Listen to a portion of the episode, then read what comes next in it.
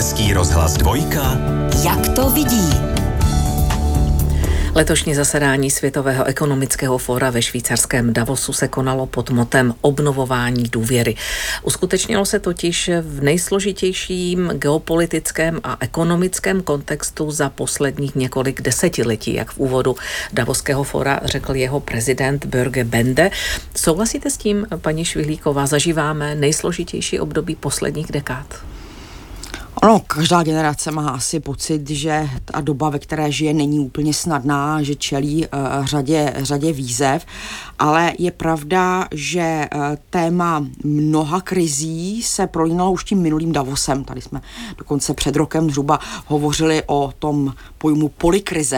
Uh, tentokrát se hovořilo o mnoha krizích, Něk, někdo dokonce hovořil, myslím, že to byl kolumbijský prezident, o civilizační uh, krizi, ale ten kontext byl celkově jiný. Já bych řekla, že většinou se tam prolínalo to, že toho řešíme tolik najednou, že to nedokážeme dost dobře možná ani vnímat a analyzovat. A hlavně se řešilo téma omezených zdrojů, což nejsou jenom peníze, ale taky čas mimochodem. A e, tím pádem, ať už ta debata byla skoro o čemkoliv, tak se vždycky nějak dostala k otázce prioritizace. To znamená vybrat si, co vlastně z těch problémů je nutné řešit i hned, co třeba vůbec řešit nemůžeme nebo neumíme a jaké zdroje na to alokujeme. A tam samozřejmě ty rozdíly byly poměrně, eh, poměrně výrazné i, i samozřejmě v tom vnímání těch priorit, zejména mezi, mezi tím takzvaným severem a jihem, což je další členění, které bylo velmi významné.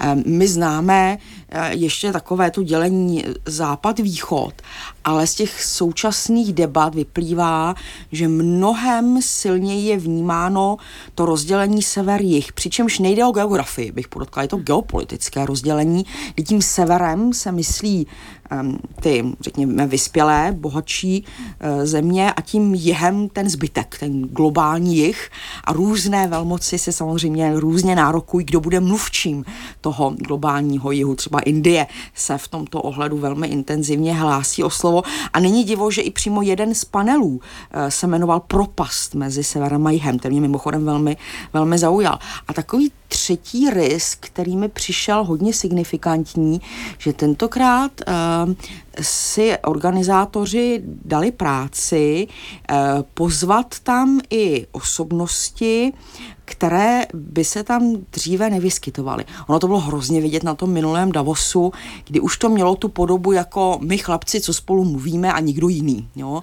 Bylo to až nudné, protože tam všichni jako tak nějak si kývali, aby se utvrzovali, že vši, si všichni myslí, jak si uvědomili to tež. Tak tentokrát se to dost překlopilo. A byli tam i zástupci, kteří by asi dříve nebyli pozváni. Jenom, jenom pár příkladů. Eh, byl tam iránský minister zahraničí, měl speciální, ne že by na něj Farid Zakaria byl nějak zvlášť milý, to se říct nedá, ale rozhodně dostala prostor eh, k Moderátor tomu, aby se, ano, ano, přesně, no. aby, aby se vyjádřil k zahraniční politice Iránu. Byli tam zástupci Číny, včetně čínského, eh, čínského prezidenta. Byli tam lidé, kteří, řekněme, patří mezi poměrně radikální představitele určitých směrů. Z Latinské Ameriky tam byl jinak argentinský prezident, ale byl tam prezident Kolumbie Petro, který velmi razantně zastával zájmy rozvojových zemí. Byl tam Paul Kagame, eh, prezident Rwandy, to je taky jako poměrně výrazná figura, která bez zesporu nepatří mezi nějaký západní establishment, to ani omylem. Takže eh, to přece jenom bylo, eh, bylo jiné, velmi výrazně jiné a v tomhle ohledu i pestřejší, protože ono jako, samozřejmě můžete si dělat schůzky, že se setkají jenom ti hoši, co spolu mluví a budou se poplácávat po ramenou, jak si to hezky mezi sebou řekli, jak všichni se vším souhlasí, ale on ten reálný svět se ukázalo, že je někde ale úplně, ale úplně jinde. A tohle byla nějaká snaha si toho Davosu trošičku na to, eh, na to zareagovat. Nedělejme si iluze, on tam stále jako převládal ten anglosaský přístup, jo. Ale přece jenom to bylo trošku zajímavější i z hlediska těch názorů a trošku víc reprezentativní, než byly ty minulé ročníky. Jak vás tak poslouchám, paní Švilíková, tak bych řekla, že to Světové ekonomické fórum v Davosu chytlo, eh, tak říkajíc, druhý nebo nový dech, protože právě v těch posledních letech se často hovořilo o tom, že už vlastně mm, ta konference nějak ztrácí na významu, že na tom seznamu účastníků chyběla velká nebo možná spíše zajímavá, pestřejší jména. Přesně ono to skutečně bylo nudné, protože když posloucháte čtyři lidi, kteří se navzájem kývají a souhlasí se vším, tak nevím, proč bych se takové debatě měla, jako, měla věnovat. Tentokrát to bylo prostě zajímavější i z hlediska střetu jednotlivých, jednotlivých názorů. Tam nejde o to, že někdo po sobě něco hází, ale že prostě jasně jako deklaruje zájem, buď teda z hlediska třeba svého biznisu, anebo z hlediska své země. Hodně zajímavý byl střed, kdybych měla dát konkrétní příklad, mezi právě kolumbijským prezidentem, který má poměrně razantní minulost, a mezi holandským premiérem, a teď nevím, jestli ještě bude premiér nebo ne, Markem Rutte. Už ne. Už nebude. Myslím. Já, já si taky myslím, že ne. Skoro si myslím, že to je dobře, ale nebudu se komentovat. Prostě to, to, bylo, to bylo téma, jestli existuje propast mezi severem a jihem. A tam se teda ukázalo, že skutečně je, protože eh, pan Rutte tam vlastně tvrdil, že žádná propast není a že jako žijeme v jednom světě, což je sice hezký, planeta je jenom jedna, ale eh, následně, jak si ho všichni vyvedli, eh, nebo ty ostatní řečníci vyvedli z omylu, Um, prezident Rwandy tam zmínil dvě věci. První bylo to, jakým způsobem se distribuovaly vakcíny. U nás už dneska tohle téma je takové, kde našlapujeme a nikdo moc o tom nechce mluvit.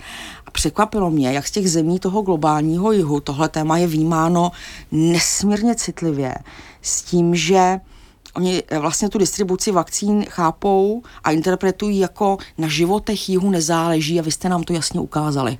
Protože když ty vakcíny byly, vy jste si je nechali pro sebe a nám jste dali až ty zbytky. A když vlastně ta nejhorší část té pandemie byla pryč. Tohle se opakovaně, opakovaně objevovalo v řadě těch rozhovorů.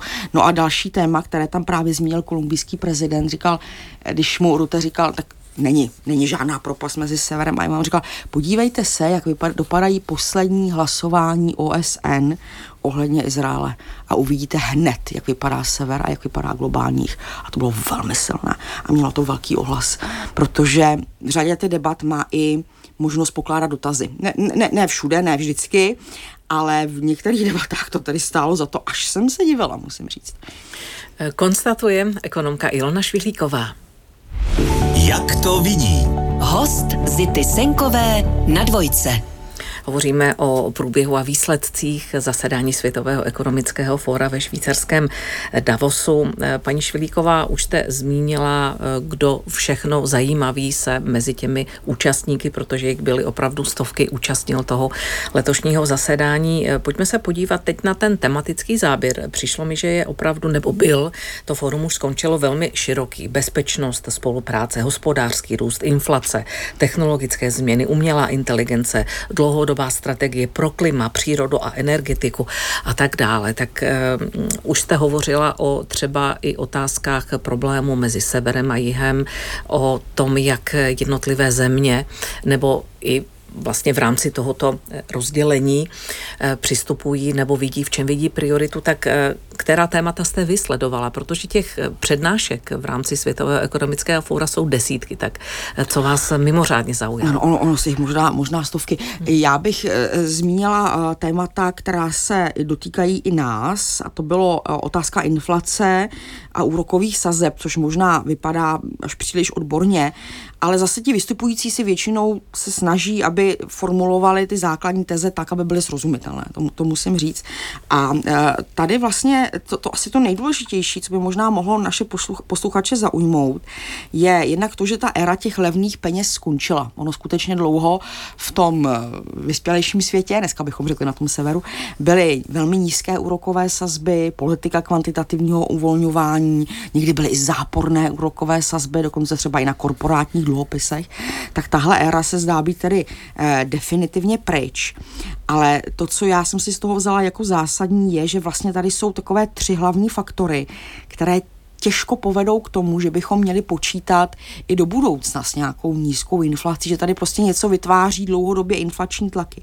Jednak to je samozřejmě demografie, protože na tom severu, se budu držet toho rozčlenění, geopoliticky podotýkám, ne geograficky, protože na tom severu samozřejmě dochází k významnému stárnutí populace, otázka tzv. dekarbonizace, to znamená zelené přechodu na nějakou zelenou ekonomiku, což si vyžaduje obrovské množství investic a obrovské množství zdrojů. A mimochodem to byl jeden z velmi sporných bodů, jo, kde řada zástupců business sféry se vyjadřovala, třeba, třeba šéf Deutsche Post, jsem byla překvapená, velmi, velmi kriticky a vlastně e, e, říkal, že ta politika Evropské komise v tomhle ohledu víc zkazí, než napraví a jako byla to taková razantní debata o, o řetězcích a o jejich fungování. A to znamená demografie, takzvaná dekarbonizace a deglobalizace.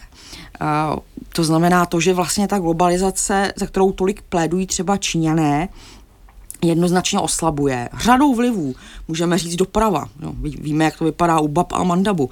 E, můžeme samozřejmě e, jmenovat i narušení řetězců po pandemické, ale asi ten hlavní faktor bude politický, to znamená e, spíše to rozšleňování, bohužel teda světa do jednotlivých bloků. No a deglobalizace je samozřejmě menší efektivita, neříkám, že to je špatně z dlouhodobého hlediska, je to menší efektivita krátkodobě a bez zesporu vytváří inflační tlaky. Takže tohle bylo téma, které třeba mě hodně zaujalo. Mm, dalším z těch témat, eh, která myslím, že by mohla být velmi přístupná i posluchačům, byla otázka nerovnosti. Jo, a tam byla velmi, velmi jasná čísla prezentovaná s tím, jak prostě eh, roste neustále to bohatství těch horních 10%, hlavně toho 1% ještě z toho.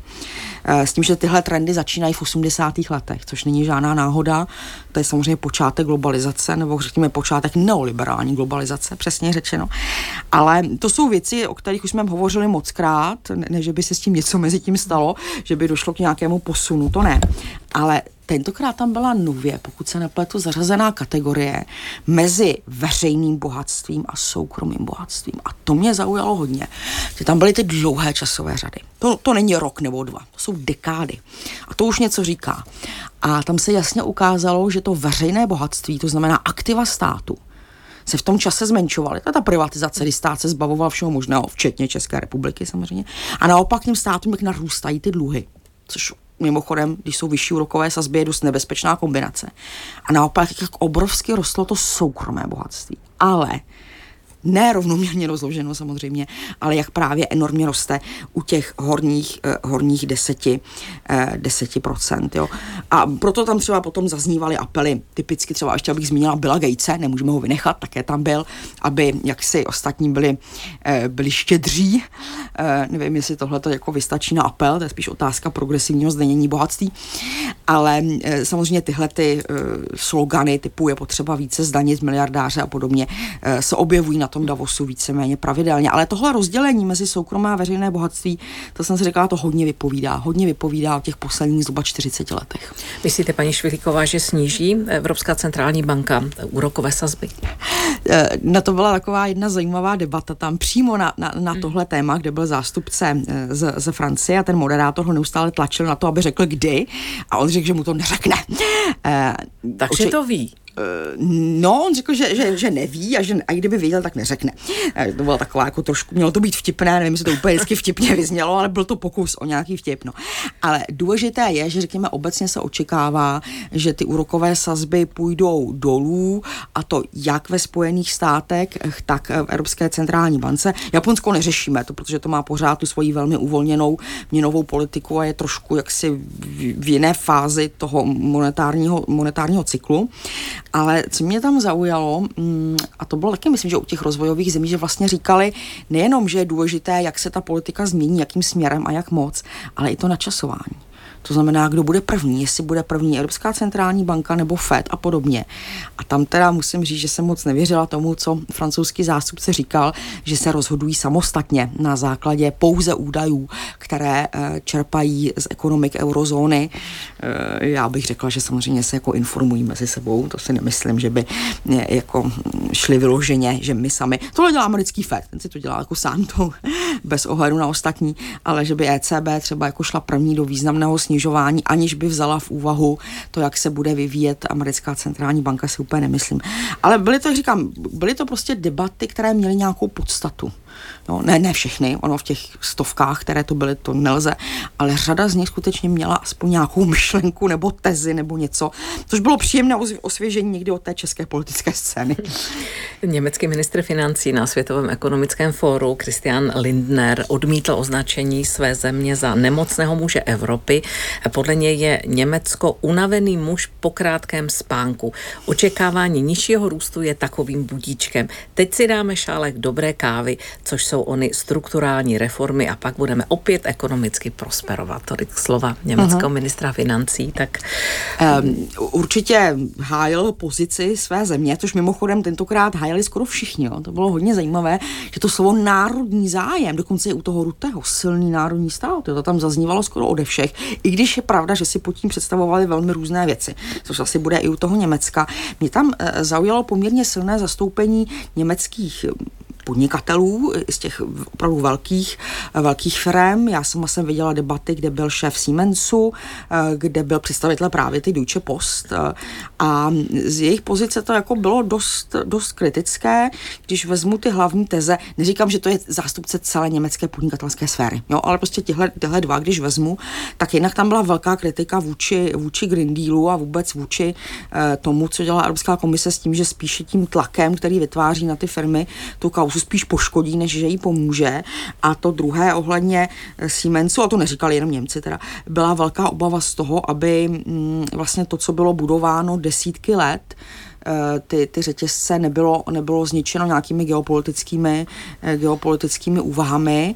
A hodně se tam hovořilo o tom, že eh, třeba ten, ten reshoring o který třeba usiluje tolik prezident Trump, který se znova velkolepě vrací na scénu, to znamená návrat výrob třeba z azijských zemí zpět, třeba do Spojených států nebo i do Německa, že to je dost těžká věc, protože ty jednotlivé části na sebe poměrně dost navazují a, a v těch azijských zemích, hlavně v Číně, si prostě dali tu práci, aby ta návaznost těch řetězců byla, byla dokonalá, a to včetně eh, přípravy samozřejmě té pracovní síly, přípravy z hlediska inovací, z hlediska zajištění materiálu a že to nejde úplně lusknutím prstu jako někam, někam přemístit. Celkově jsem u těch podnikatelských kruhů jako cítila takové jako znechucení, že ten a tak oni asi vždycky, no.